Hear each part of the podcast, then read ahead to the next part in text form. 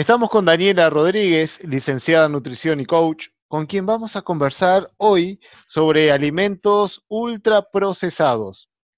En su espacio Alimentación y Coaching, un espacio para vivir mejor. Daniela.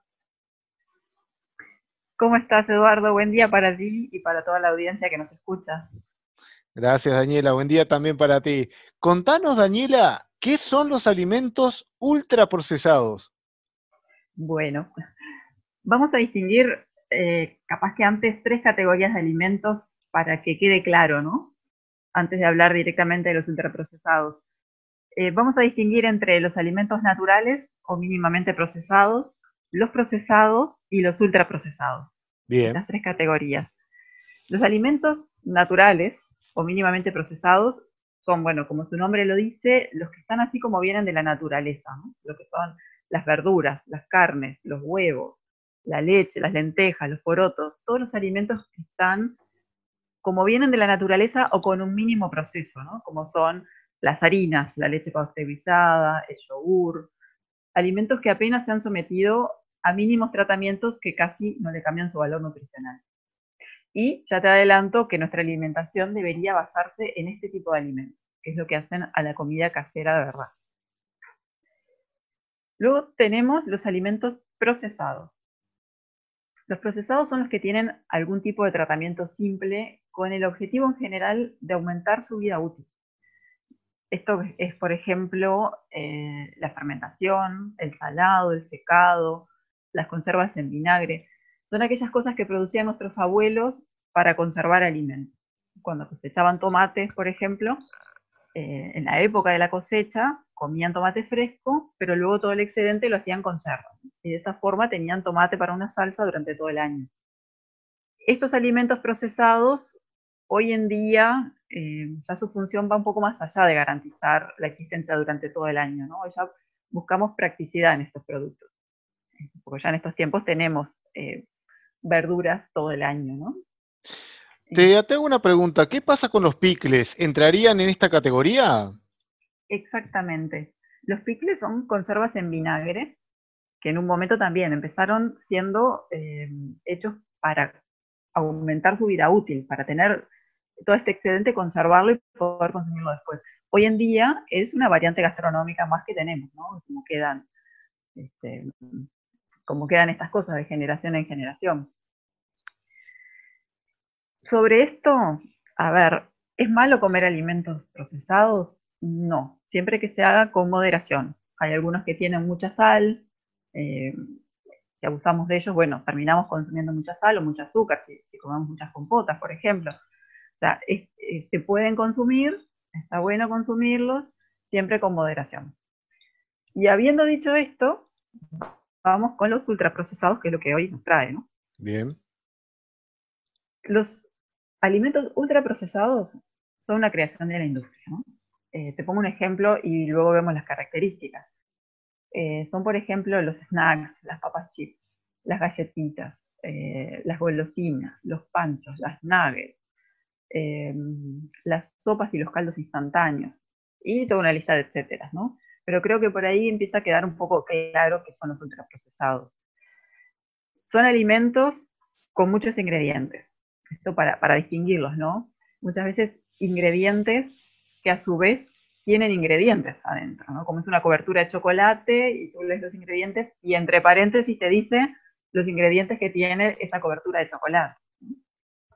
Eh, características de estos alimentos. Casi todos tienen azúcar y sal en su composición, tienen grasas perjudiciales para la salud, tienen colorantes, saborizantes, tienen conservantes sintéticos, o sea, no naturales.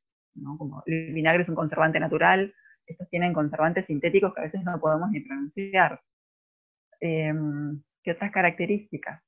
Vienen en envases llamativos para que los compremos. Te pongo un ejemplo, por ejemplo, una barrita de cereal, que uno cree que es un alimento natural y saludable, sin embargo, es un ultraprocesado. Este, Mira, acá tengo un envoltorio de una. Este, te, leo los ingredientes. Sí, genial. Harina, De, harina de maíz, sémola de maíz, azúcar, cobertura de chocolate, que a su vez tiene aceite vegetal hidrogenado, azúcar, cacao, lecitina, saborizante. Luego tiene almidón de maíz, jarabe de glucosa, aceite de palma, fosfato tricálcico, fosfato dicálcico, goma arábiga, sal, saborizante artificial, citrato trisódico, ácido málico, fosfato disódico, colorantes, niacina, ácido pantoténico, ácido fólico, carbonato de calcio y hierro. Todo esto tiene una barrita de cereal que uno cree que es un alimento natural. Pues no lo es. y de todos estos ingredientes, ¿qué es lo malo? ¿Son los ingredientes o las cantidades, Daniela? Son varias cosas. Em, a veces eh, cuando comemos, yo siempre jorobo con esto de que muchos poquitos hacen a un muchito, ¿no? Cuando uno come poquito de esto, poquito, ¿no? Poquito de aquello, poquito del otro, al final termina comiendo mucho. este, pero bueno, eh, las contras de esto son varias y están relacionadas unas con otras mm, que nos crean un círculo vicioso. Por ejemplo, en esto que te contaba que tienen azúcar, sal y grasas agregadas. Eh, todo esto contribuye, bueno, a la obesidad, al sobrepeso, a las enfermedades asociadas. Como son la hipertensión, la diabetes, el funcionamiento inadecuado del intestino y otra larga lista de etcétera, A su vez, eh, tienen estos compuestos químicos sintéticos que algunos de ellos son perjudiciales si los comemos en cantidades importantes. Y esto que te contaba de que muchos poquitos hacen aún mucho. Después, esta grasa y sal agregada son para darle textura y sabor, lo cual hace que los consumamos y los elijamos. Entonces cada vez consumimos más. El paladar se acostumbra, se acostumbra a la sal, se acostumbra al azúcar, se acostumbra a los sabores fuertes, con lo cual luego los alimentos naturales no, nos gustan, no les sentimos sabor porque tenemos el paladar saturado de estos sabores. ¿no? Eh, quien que esté acostumbrado a las hamburguesas, a los panchos o los nuggets, elige un churrasco. ¿no? Esta diferencia de sabor, el sabor del churrasco, es difícil apreciarlo cuando nuestro paladar está saturado de, estos alimentos de sabores tan fuertes. Entonces seguimos eligiendo estos ultraprocesados. Em, la industria lo tiene todo estudiado. Están creados para que los consumamos y los compremos cada vez más. ¿El, ¿El, paladar se acostumbra a lo bueno o a lo rico, Daniela? Bueno, te doy una buena noticia el gusto se aprende y se desaprende. Entonces, cuando, si bien tú puedas tener el, paladar acostumbrado a estos sabores fuertes, que hoy te parecen ricos, cuando empezás a comer más alimentos naturales, esos alimentos naturales y saludables pasan a ser ricos para vos. Y esto se puede aprender. Entonces, em, es como revertir ese círculo. ¿Viste las personas que se bañan en perfume y no se dan cuenta porque es porque su nariz está saturada, ¿no? Entonces, con los alimentos y con los sabores pasa lo mismo. No sé si eh, se nota cómo entramos en este círculo, ¿no? Cada vez eh, sabores más saturados y más fuertes. Sí, Viene el, tema de la sal, por ejemplo, cuando te invitan a una casa de, un amigo y tú haces el guiso que haces en tu casa siempre y a las otras personas les parece que está o muy salado o poco y a uno le parece que está normal. ¿Entiendo bien? Exacto. Exactamente, esa es la parte de que, de que uno se acostumbra, lo que llamamos aprender, ¿no? Es, es, esa costumbre a una cantidad de sal. Los alimentos ultraprocesados nos van acostumbrando a cada vez más porque todos tienen sal, azúcar, sabores fuertes, entonces nos van acostumbrando cada vez más. Y otra cosa que nos hacen consumirlos es que vienen listos para comer, o casi listos, ¿no? Son, son prácticos, bueno, o nos hacen creer que son prácticos, ¿no? Muchos de ellos se pueden comer caminando en la calle, en solitario, y esto hace también que se pierda lo que es la, mesa familiar, eh, lo lindo de cocinar con la familia, con amigos, lo cambiamos por esta practicidad. Pero eh, te voy a tirar abajo esta idea, ¿no? Porque nos parecen prácticos, pero si te pones a pensar, da el mismo trabajo cocinar una carne al horno que nuggets. También parecen ricos, pero lo que en realidad hacen es quitarnos la capacidad de sentir los sabores naturales y verdaderos. Nos parecen baratos, pero muchas veces no lo son. Yo que sé, los panchos son más caros que el pollo. Eh, los cereales de desayuno son más caros que el pan. Este, bueno, esto que te, hablaba de que nos invitan a comer en solitario, ¿no? Y perdemos el valor de la mesa compartida. muchas veces nos hacen creer que son saludables, como las barritas de cereales, pero bueno, alcanza con leer los ingredientes y saber que no lo son.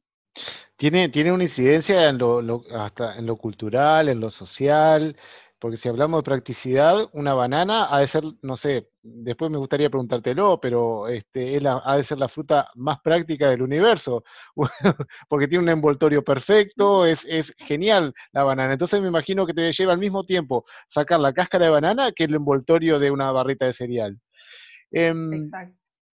Pero poniéndolo de esta manera, eh, no sé por qué se me viene como entre una pascualina y una hamburguesa. Y esto de que el paladar que se acostumbra, como tú decís, ¿cómo, cómo cuesta elegir los sanos? Porque estaban así, me, haces ir por diferentes lugares. El tema de la banana con, con, la, con la barrita de cereal, también se me figuró una hamburguesa y una pascualina, este, ser o no ser. este, ¿Cómo puedo elegir eh, ¿cómo puede elegir lo sano? ¿Cómo cuesta si se acostumbra al paladar? Sí, cuesta las primeras veces cuando no estás acostumbrado, ¿no? Pero luego se vuelve lo normal. Eh, lo importante, y esto ya es coaching, es encontrar el para qué quisieras cambiar, ¿no? ¿Para qué quisieras eh, cambiar por alimentos más naturales?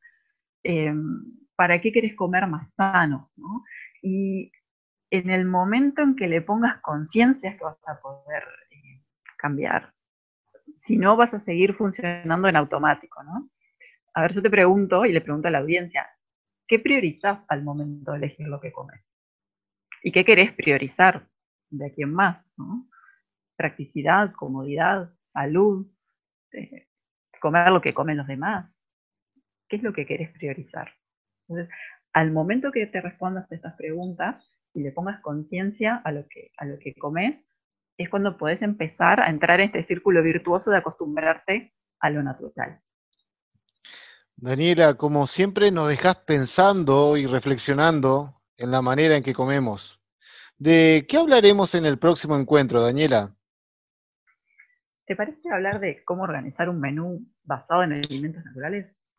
Sano, rico, mm, sin desperdicios y fácil. Buenísimo, buenísimo, buenísimo, buenísimo. Ya quiero que llegue la próxima entrega. ¿Y cómo podemos saber más de tus actividades y poder contactarte? Bueno, para, para cualquiera de esas cosas, en mi página web, eh.